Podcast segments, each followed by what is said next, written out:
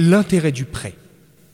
Cela consiste à ce que quelqu'un emprunte d'une personne ou d'une banque une somme d'argent à la condition de la rembourser avec un intérêt d'un taux conjointement consenti,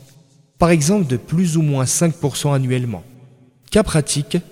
une personne veut acheter une maison pour 100 000 euros, mais ne possède pas assez d'argent, alors elle va à la banque et lui emprunte 100 000 euros pour l'achat de la maison, à condition qu'il rembourse la banque à hauteur de 150 000 euros,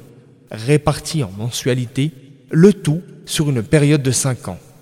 L'intérêt est un interdit qui fait partie des grands péchés à partir du moment où il est généré par un prêt, que ce prêt soit pour un investissement consistant à financer un commerce ou une entreprise de production, à acheter des biens immeubles importants comme l'acquisition d'une maison ou d'un terrain, ou qu'il soit pour un bien de consommation en vue d'assurer un confort. En revanche, acheter un bien à terme en échelonnant son paiement sur le temps, de sorte que le total payé soit supérieur au prix du bien s'il avait été payé au comptant, n'est pas considéré comme de l'intérêt.